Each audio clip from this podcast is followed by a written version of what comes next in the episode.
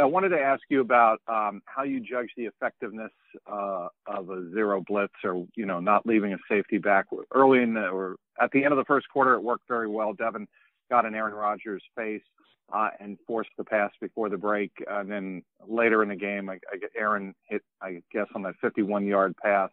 When, as a coaching staff, how do you evaluate the effectiveness um, of blitzing uh, when you review it on film? Yeah, I think it's just,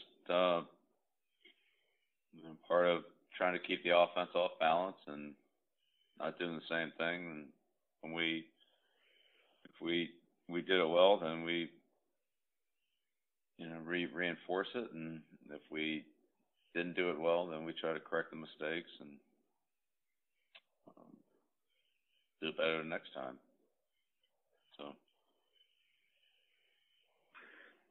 And how much of that, Bill, is uh, disguised and, you know, credit to like Devin uh, on that blitz at the end of the first quarter? How much do you uh, you know, coach up disguising it to the last second? Um, yeah. There's there's certainly a merit to that. Um, yeah, sometimes you wanna try to disguise it. Sometimes it might be better just to not be too far away so you can, you know, take doesn't take quite as long to get there. You don't want the quarterback to see it. So it's um just try to find the right the right balance there and the right best way to execute it.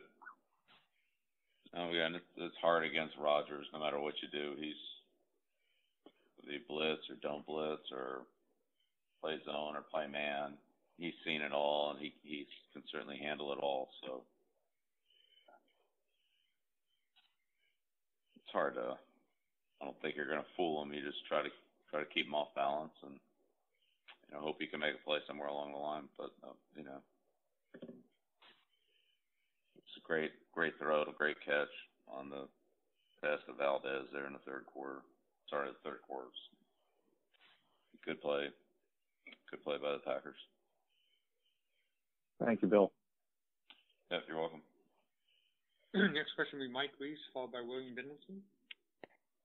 Thanks, Stacy. Um, Bill, I had one one on the game and then one looking ahead on the next game, if that's okay. Uh, on the game, I was curious about how close you came at all to challenging the Gordon uh, play on the opposite sideline, and if maybe that was a similar situation to what we had talked about um, in the Bears game there with the Edelman play, where it was just sort of early in the game and maybe not worth a challenge at that point because of the time.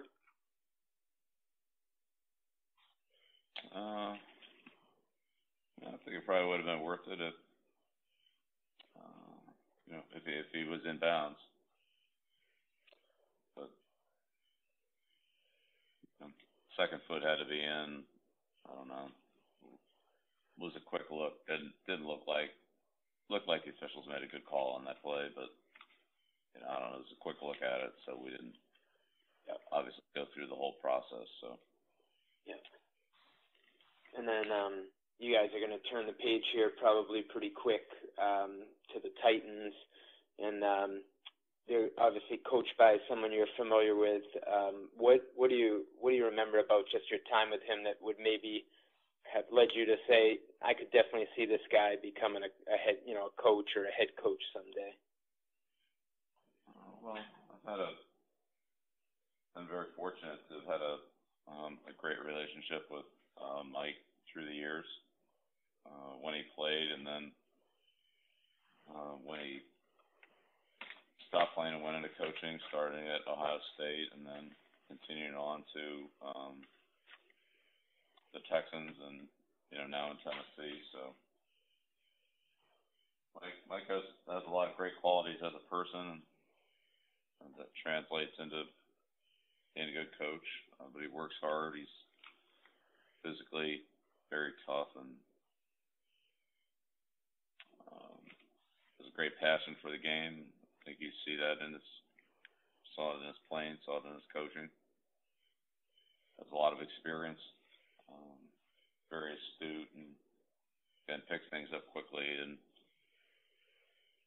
uh, he works hard, um, but has a good aptitude for football. I think the game comes, you know, fairly easily to him in terms of understanding concepts and situations and things like that. So, yeah, he was he was a great great player here. Um, one that hopefully will be recognized into the Patriots Hall of Fame. I certainly think he he deserves to be there um, and be a great. He's got a great great coaching career. He's already established it, but continues to continue to build on it. So, yes, one of the best best we've ever had. Thank you. Uh, next question will be William Benditson. Uh, Coach uh, William Benditson. Uh, just watching a little of the replay of the game is just you talk about how happy the job uh, you were with your defense, the job you did on Davante Adams. Yeah, he had six catches, but only for about 40 yards, given what a threat he is, being one of the best receivers in the league. And related to that, how well you thought Stephon Gilmore played last night because he was on Adams for a lot of the game. Yeah, I thought Stephon did a really good job on him. Um, and it's tough. He's he's an excellent receiver. He does a lot of things well. Um, you we doubled him. Um, you know, decent amount of the time too. So we, we tried to, as well as playing some zone. Um, yeah, but he's a great receiver and a great quarter with a great quarterback and a, and a great offensive system. So it's hard to stop. Um, I don't think you're going to stop him. You just try to slow him down and you know keep him from killing you. And um, but I thought thought Gilmore played played him very well. Um, played him with good technique. Um, a couple of catches he he made. Uh, we tackled him uh, pretty quickly after the the catch uh, out in the flat there. Duron got him. Uh, I think earlier or late in the game. Um, you know, immediately after the catch. So he just he gets the ball. Um, gonna try to get him on the ground so it doesn't extend, and he's a very good runner after the catch. Uh, we'll keep him from getting the ball. Thank you, Coach. Welcome. Uh, next question, Ross Masco from the Boston Herald, followed by Phil Perry. All right. Good morning, Bill. Uh, I was just Hey, Russ. wondering, you know, James Develin showed up in the uh, in the run game in a positive way again last night. Um, just how good has he been this year, and what kind of elements does, does he bring to your ground game? Uh, well, James always brings a, a positive element to our team, both offensively and in the kicking game. He is a very um, intelligent player with quite a bit of experience in our system, and he can do a lot of different things, uh, from pass protection to uh, the running game, and he can, uh, as a fullback playing behind the line of scrimmage, uh, that that player is often and almost always called on to make adjustments uh, based on what happens in front of them. Sometimes it goes the way it kind of supposed to go, but a lot of times uh, those guys move and uh, space opens up or or closes up, um, and then then the, the player behind it, the running back, of course, but the the fullback uh, in front of the running back has to recognize and make those adjustments, make the right adjustment, and as well as being a um, as well as having to block a, a good player, a linebacker, or uh, a stunning defensive lineman, or whoever the assignment is, however it unfolds. Has to make that decision and then make a make a solid block, and then the running back has to depend on that block and make his cut off of it. Uh, so you know, James's play on offense, um, in the running game and the passing game, uh, and then his play in the kicking game has, has been very dependable for us. And uh, his, his role is a very solid role that, that sometimes expands, um, or could could shrink a little bit depending on game situations and so forth. Uh, but he's always dependable. We can always count on him, whatever it is, and you know he does a great job. Thank you. You're welcome. Yeah. Next question, Phil Perry, followed by Henry McKenna. Hey, Bill. I know this isn't uh, necessarily anything that's uh, incredibly new for you and your team when you have a player who's um, asked to play a little bit out of position, but between you know Cordarrelle, some others, I think we saw Slater used in a, kind of a tight end role almost near the, the goal line last night. But what does it say about a player when he's when he's willing to contribute in those ways outside of his his normal role? Uh, well, uh, and I'll just say, um, Phil, in, in all my years of coaching, um, I guess unfortunately it's been quite a few, but um, it's it, it's so it will be very rare. Um, I there are so few examples of it being any way but that uh, that that's just the way it is. Um, look, players want to play, players want to help their team, players want an opportunity to contribute, and we all know that you have to you know, do some things maybe that are secondary or third or fourth on the list that uh, at times, you know, in order to to do the things that you want to do, receivers got to block in order to catch the ball, and you know, backs have to pass protect instead of being able to run the ball. But you know, you can't carry the ball on every play anyway. So it's, I mean, those things are just they're part of the job, and and I've been very fortunate, I guess, to have players that that's they're all kind of like that. They want to help the team. They want to do whatever they can do, whatever you ask them to do, whether it's change role on offense, defense, or in the kicking game. Uh, but they want to contribute to the and and they want to help in a way. And a lot of times that helping somebody else, it helps themselves. And then there's certainly plenty of other plays where other people do the same thing for them. Um, so, I mean, it's great, but I, I think it's pretty it's pretty common in, in the, on the teams that I've been on, the world that I live in. That's that's the way it is. Guys. This guy do something, he doesn't come back and say, "Well, I don't, you know, I don't really feel like doing that." I mean, that's just really doesn't happen. Thanks. Uh, next question, Henry McKenna, followed by Evan Lazar. Good morning, Bill. Hi, Henry. Uh, I know you addressed the salute to service um, proceedings yesterday, just during the beginning of your press conference, but uh, I noticed sort of two things that generally you haven't um, worn the salute to service gear that a lot of the coaches wear, but obviously um, today, yesterday you had the buttons and the decals. So um, I wondered, you know, why you choose to not wear the NFL gear, but instead, you know, have a more personal approach, maybe, or that's my word, but what, you know, why you went your own route with it. I mean, I don't know. Uh, I mean, I usually wear the same thing for every game. I mean, not the same thing, but depending on the weather and so forth. Uh, I just wear the same thing for every game. Um, so I'll change what I wear weekly based on whatever the is. But salute services, look, the military and and the job that our servicemen and women do and sacrifices that they make are uh, very important to me. My family always have been, always will be. Um, I always want to recognize those, and I do it. So um, I don't have any objection to way, what anybody else does, but I just just choose to. honestly, I don't think what sweatshirt I wear is that that important. What's important to me is what you know, what your actions are, what you do, and I'll try to try to make those count.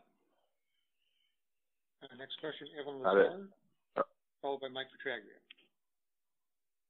Hey, Bill. Uh, after the game, a lot of the defensive players crediting the safeties with disguising coverages and blitzes and things like that. How much of that would you say is game plan specific, and how much of it is kind of what you guys do every week, and maybe you just did a better job of it, or we just noticed it a little bit more last night. Uh, well, it's yeah. I, I think the safeties did a great job of it, and um, I think it could be more or less important from week to week, depending on um, different circumstances and, and different things that um, involve your opponent and, and your specific game plan for them. So, you, you know, it's a it's always a fine line, and that's why experience at that position is so so important. Um, disguising is is good, and you want to try to do it, but you have to be in position to, to handle your responsibility, and so disguising at the expense of being out of position and not being able to to make the plays that you need to make um, or be where you need to be is that, that's a bad thing. So the good thing is disguising, but the bad thing is being out of position. So you have to try to balance those, and again, that comes with experience uh, from Devin and Duron and and uh, Pat, knowing where they need to be, what they need to do, um, how how much risk or how far away they can be from that responsibility and make it look like they're doing something else that they would normally do, um, and trying to tie different calls in based on the formation because we have no control over the formation the offense comes out and we don't know where they're going to be when we make a call. So once they align, then that uh, the variables on disguise um, change quite a bit. And of course, the safeties with experienced safeties like we're fortunate to have can work together and um, complement each other as part of disguise. I mean, that's a good thing too.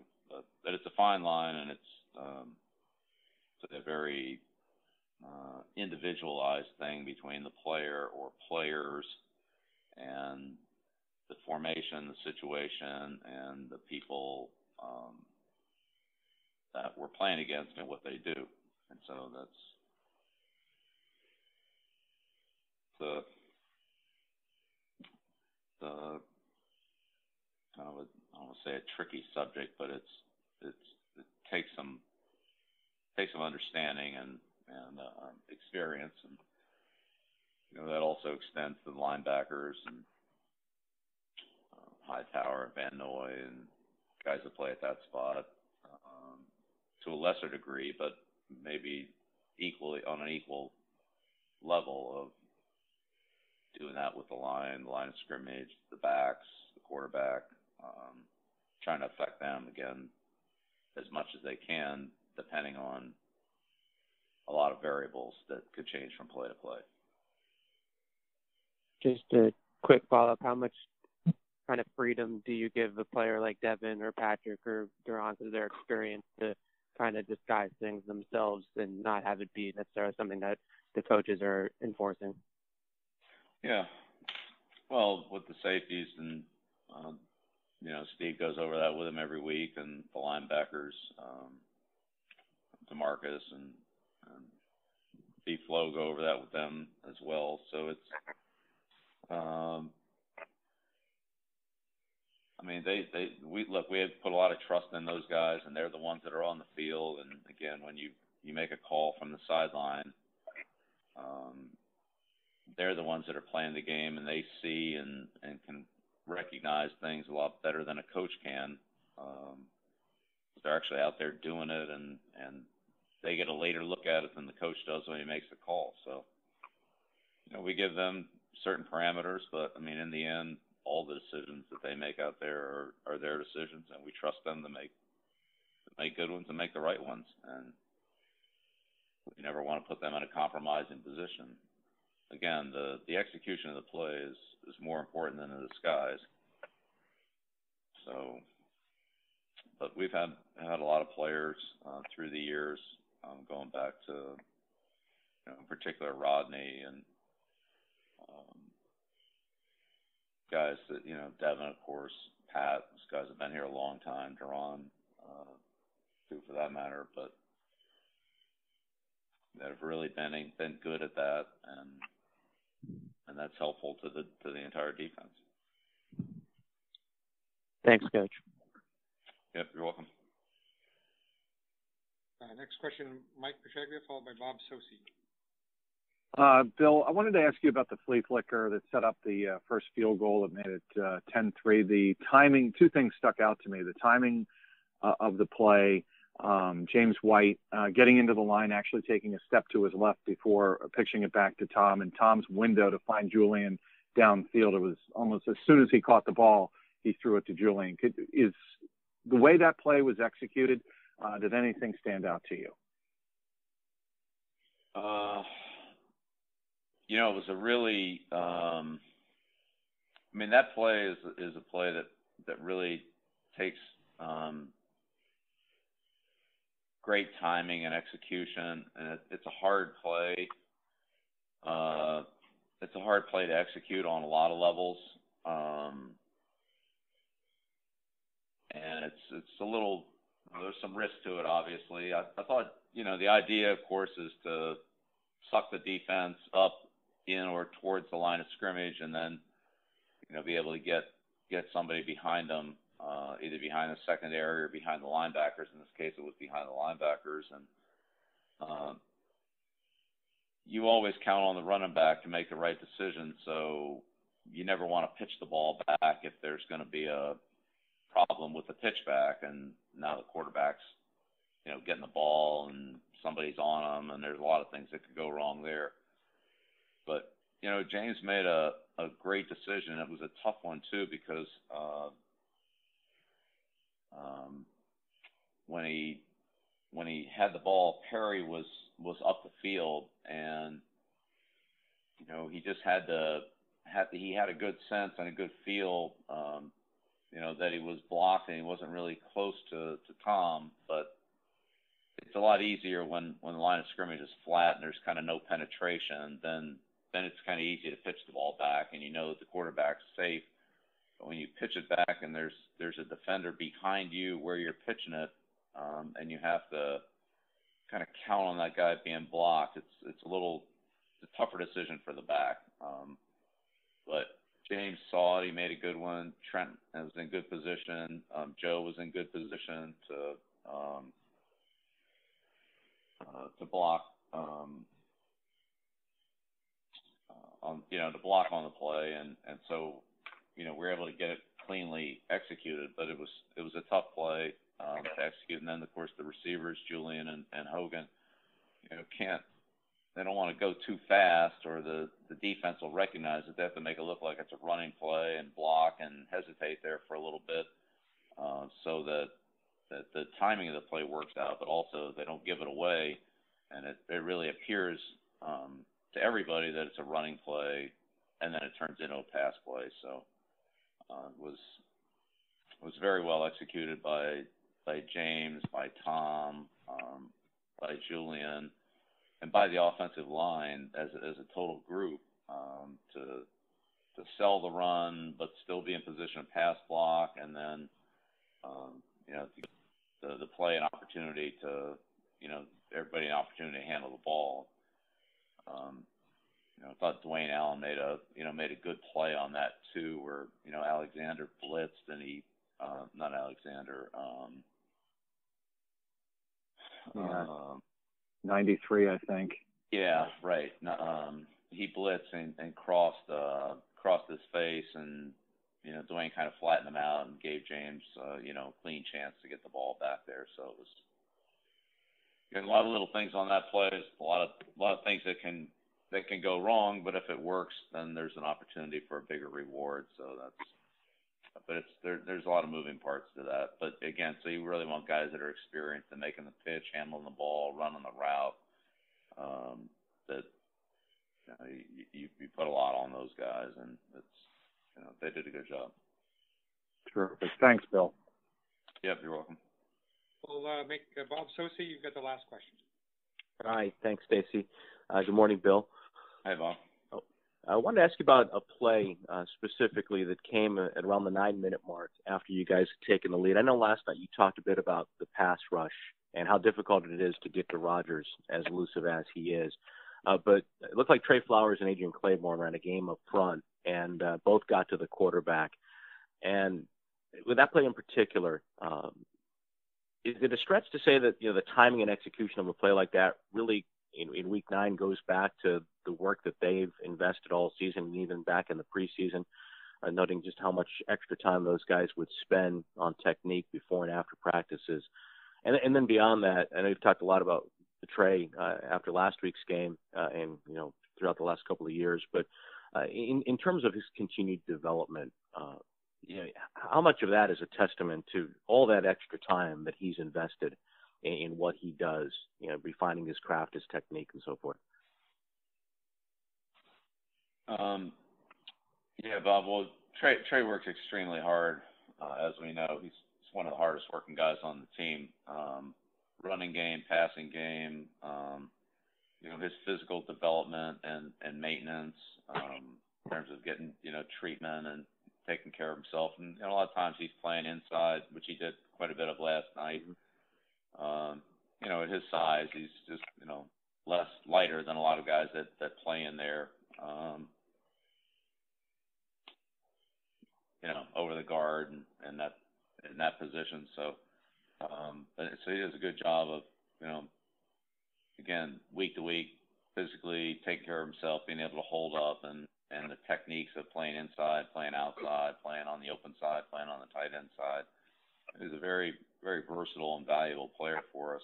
Um, and so on on that play, um, I mean, first of all, it started off with you know good good coverage on the play, so there was no really no receiver came open right away, uh, and and we were able to have pretty good coverage on the play, but rush got there quickly and um, Trey and, and Adrian um, did an excellent job on the on the twist game there um,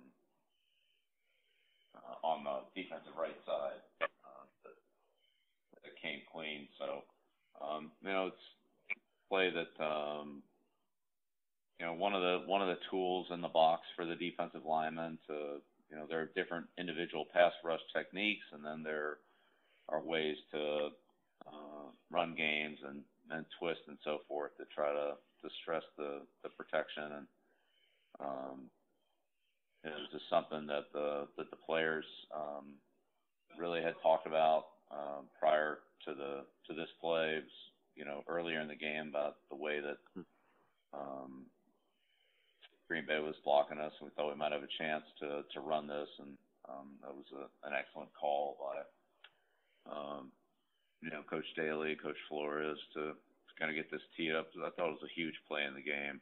Um, you know, we, we had a a seven point lead, which you know isn't isn't very much against these guys, and and to be able to get the ball back, um, you know, midway through the fourth quarter, um, with with a seven point lead, you know, and, and get a three and out after um, you know, after we got in the turnover the series before and scored, uh, was really a, a huge. I thought it was a huge play in the game.